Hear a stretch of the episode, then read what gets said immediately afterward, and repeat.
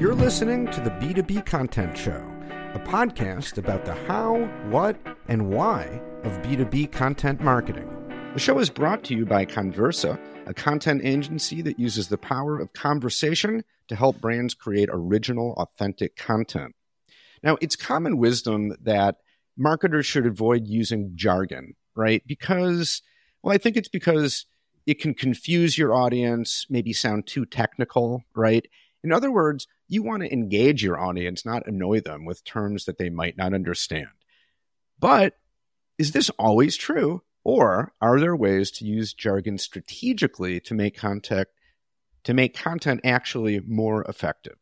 So today, to help us explore these questions, my guest is Andrew Schulkind. He's founder of Andigo, a B2B digital marketing agency, and he is author of the book Marketing for Small B2B Businesses How Content Creates Marketing Muscle and Powers Traditional Digital empowers traditional and digital marketing. Andrew, it is great to have you on the show. Thanks, Jeremy. Great to be here. And that is quite the, you know, the obligatory too long subtitle. right. it's a mouthful.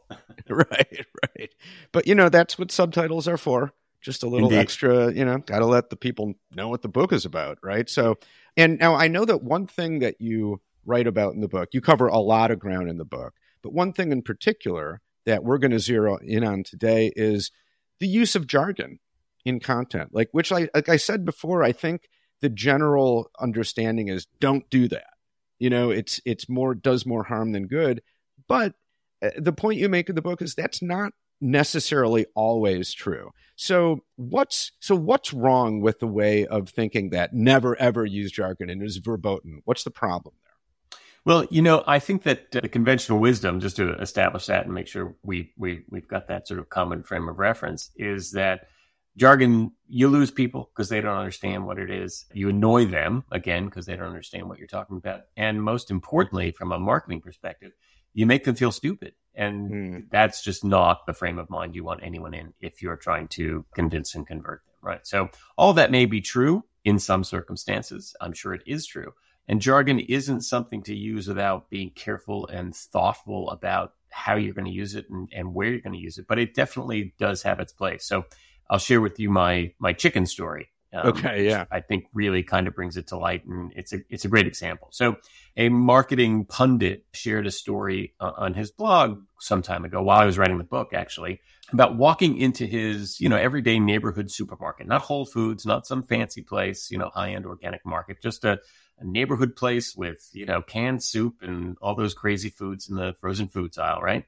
And he goes by the meat section and he sees the sign that says, "We will spatchcock your chickens."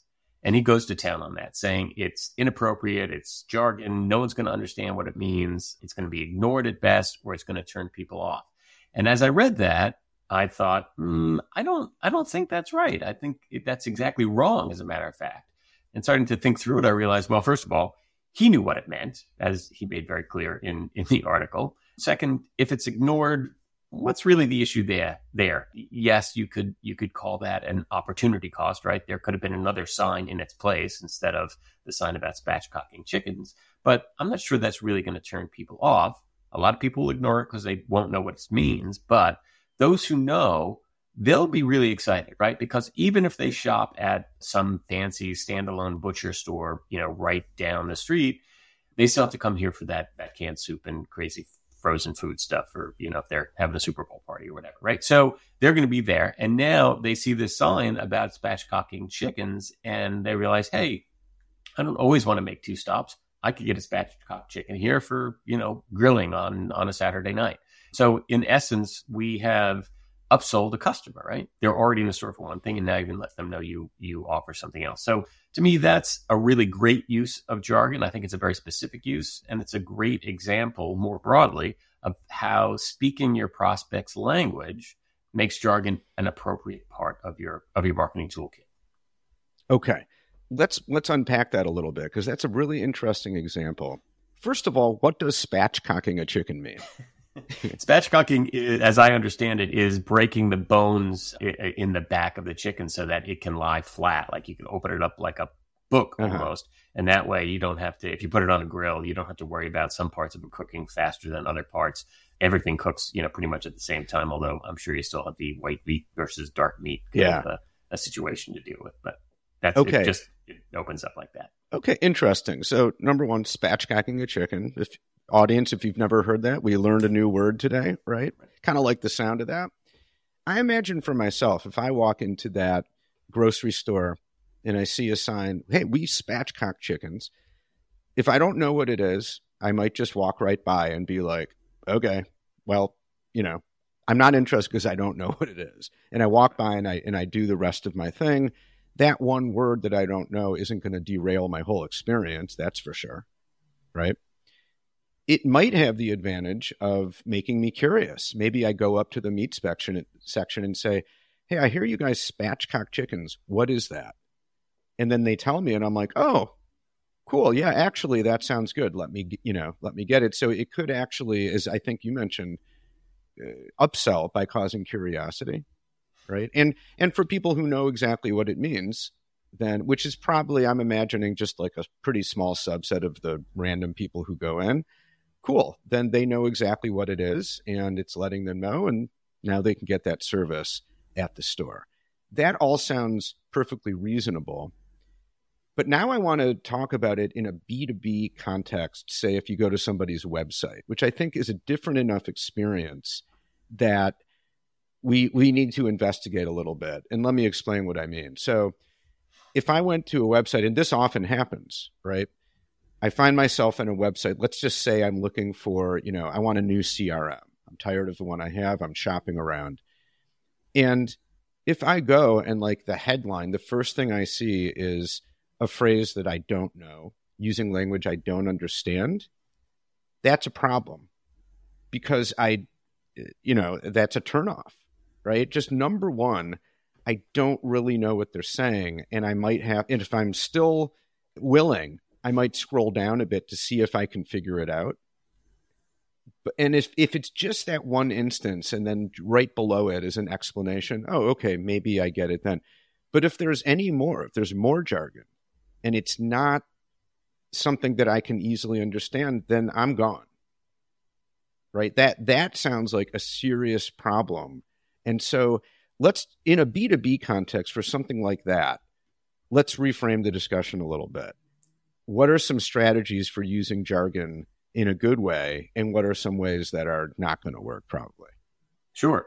And I think there are two really interesting points to make, you know, sort of underlying this in, in the example that you're using. One is, you know, basic marketing truths still matter, right? Like if jargon is focused on features rather than benefits, well, you're not talking your prospect's language then, and then you're you've got a problem. So there, I think that's part of the issue that you you raised in this, and the other is, you know, sort of unique to website homepages in that you just don't know very much about who's coming to that page. You don't know where they are in their buying journey. You don't know their level of knowledge and sophistication. You just don't know what they're interested in, right? If you have multiple service lines, product lines, and you know different audience segments who might be coming. So, which is very different than most interior pages to your website, and certainly all landing pages that you may have set up for email marketing or pay per click advertising or other purposes. So, on a home page, I think jargon is probably a mistake almost always. I'm sure there are some,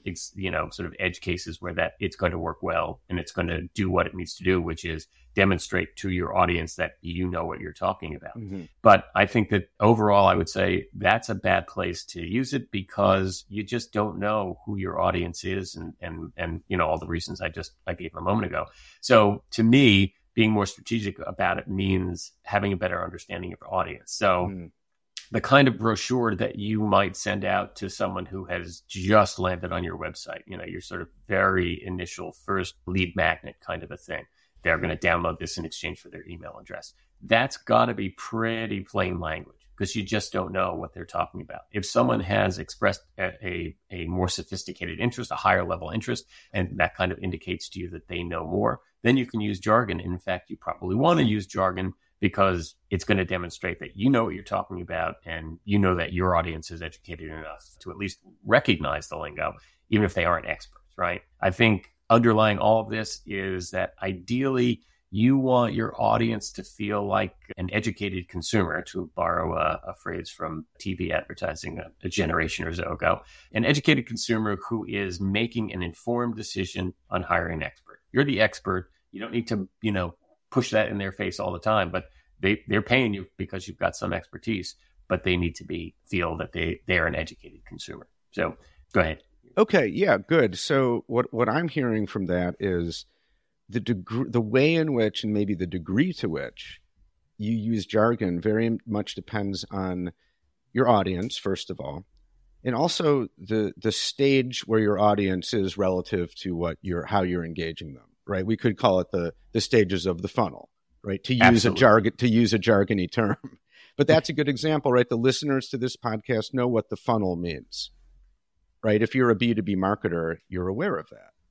And exactly. that goes for any audience, right? You can make certain assumptions about terms they use because at a certain point, if we couldn't use funnel, then maybe we have to use, you know, a longer explanation of what that is and it becomes a little inefficient, right? So that's just as an aside, that's sort of one example of like I'm using jargon, but it kind of makes sense. But as as again, what I'm taking from what you're saying is that near the top of the funnel, you want to default to less jargon, maybe no jargon, because as you said, you just don't know who's engaging. Exactly. And as I think the, the the common thing is like write it, pitch it at like an eighth or ninth grade level kind of thing, right? That that I I suppose is meant to hit some kind of sweet spot with. I don't know what that says about our society, frankly, but if that's true, right, some sweet spot that anyone with basically a functioning brain can basically understand, right? Right. But then a little bit further down the funnel, say people sign up for a web for a newsletter. And then like okay, that's an intent they're intentionally doing it so you can assume anyone who signs up is interested enough and knows enough about kind of your world and what you do that you can use at least somewhat more jargon as shorthand and not have to explain everything as you would to like a 5-year-old, right? Right.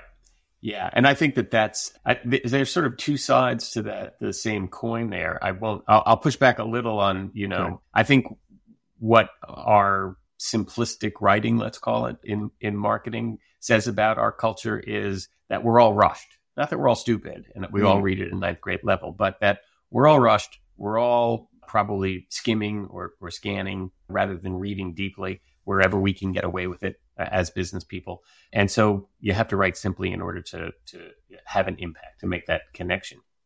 And I think that the other side of that coin is when you get deeper into the funnel, jargon helps with that. It's one word or a very short phrase that takes the, you know, the, the place of, as you pointed out, a longer explanation. So I think that it's important for us to, to keep that in mind that that's really the goal. How can I efficiently make the point I'm trying to make and let folks move on, you know, dig deeper, mm. not, you know, turn it into a, a, a very long, you know, three paragraph treatise when it, you know, it really could be three sentences.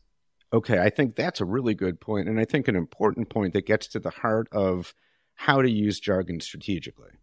And it all goes back to making the the experience for your audience as frictionless as possible right yes. as as easy and smooth as possible and there are times when jargon can cut against that in times when it can enhance it or facilitate it, right? It all right. depends on, as we were saying before, the context, exactly who your audience is, what stage they are. And so when you think about it, when you break it down that way, it seems very kind of simple and straightforward. And yet, there are plenty of examples out there of jargon used in all kinds of strange ways that that is not particularly helpful. I agree. And yeah, I think the big example is not understanding who your audience is or, or what you should be talking about. You're you're just trying to show off. And we've done a fair amount of work in in the pharma space, and there that is you know just so many acronyms and and and mm. short so much shorthand, and you know when you're talking to people, but the people who end up buying the medication that these pharmaceutical companies make don't care about any of that yeah. And you and and if you're in pharmaceutical marketing, you know every single one of those those phrases and acronyms, you know, without even thinking about it.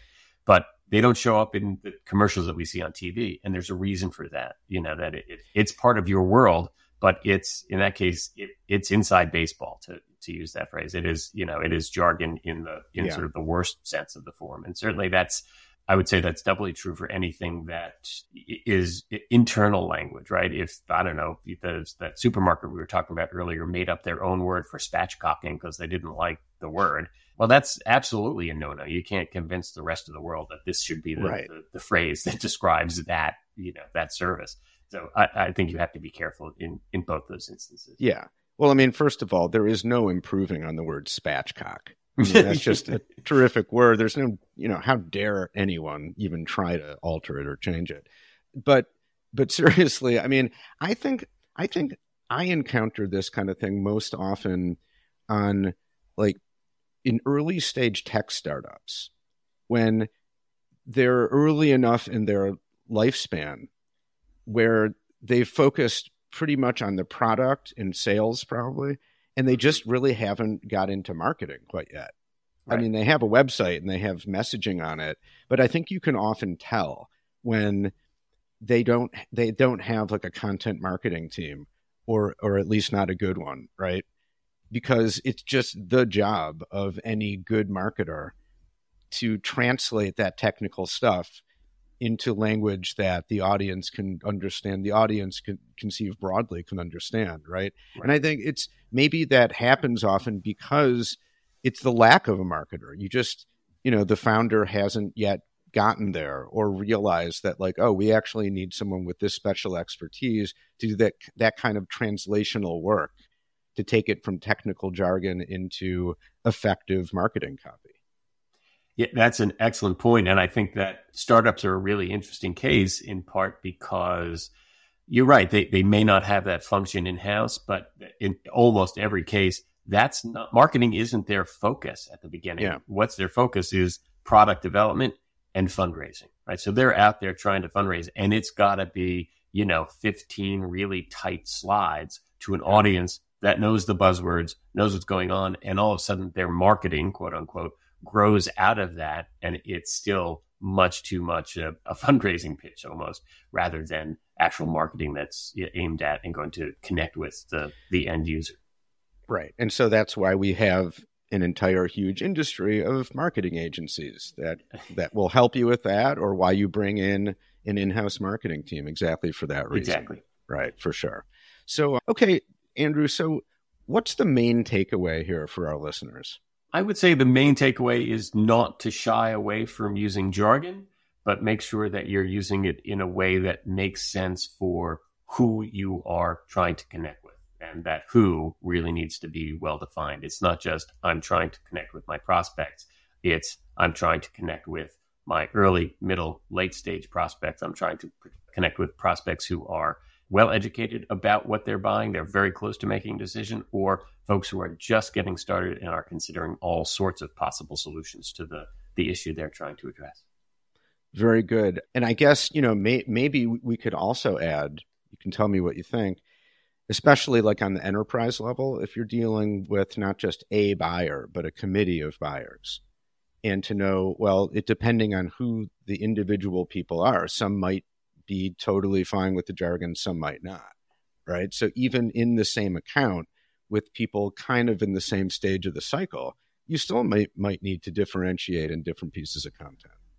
Oh, absolutely. If you know that your your audience is made up of a, a couple of different roles, whether it's you know a, boots on the ground kind of uh, accountant or, or bookkeeping person who is going to make the decision in concert with you know a, a corporate CFO, yeah, you have to address their concerns pretty separately, right? They're they're just not going to have the, the same concerns. In, or using language that's going to resonate with them, right? Yeah, even exactly. if they do, even if the concerns overlap, you can't articulate your how you handle those concerns in exactly the same way, probably for all the yeah. reasons we've just been talking about. Yeah, that's absolutely true.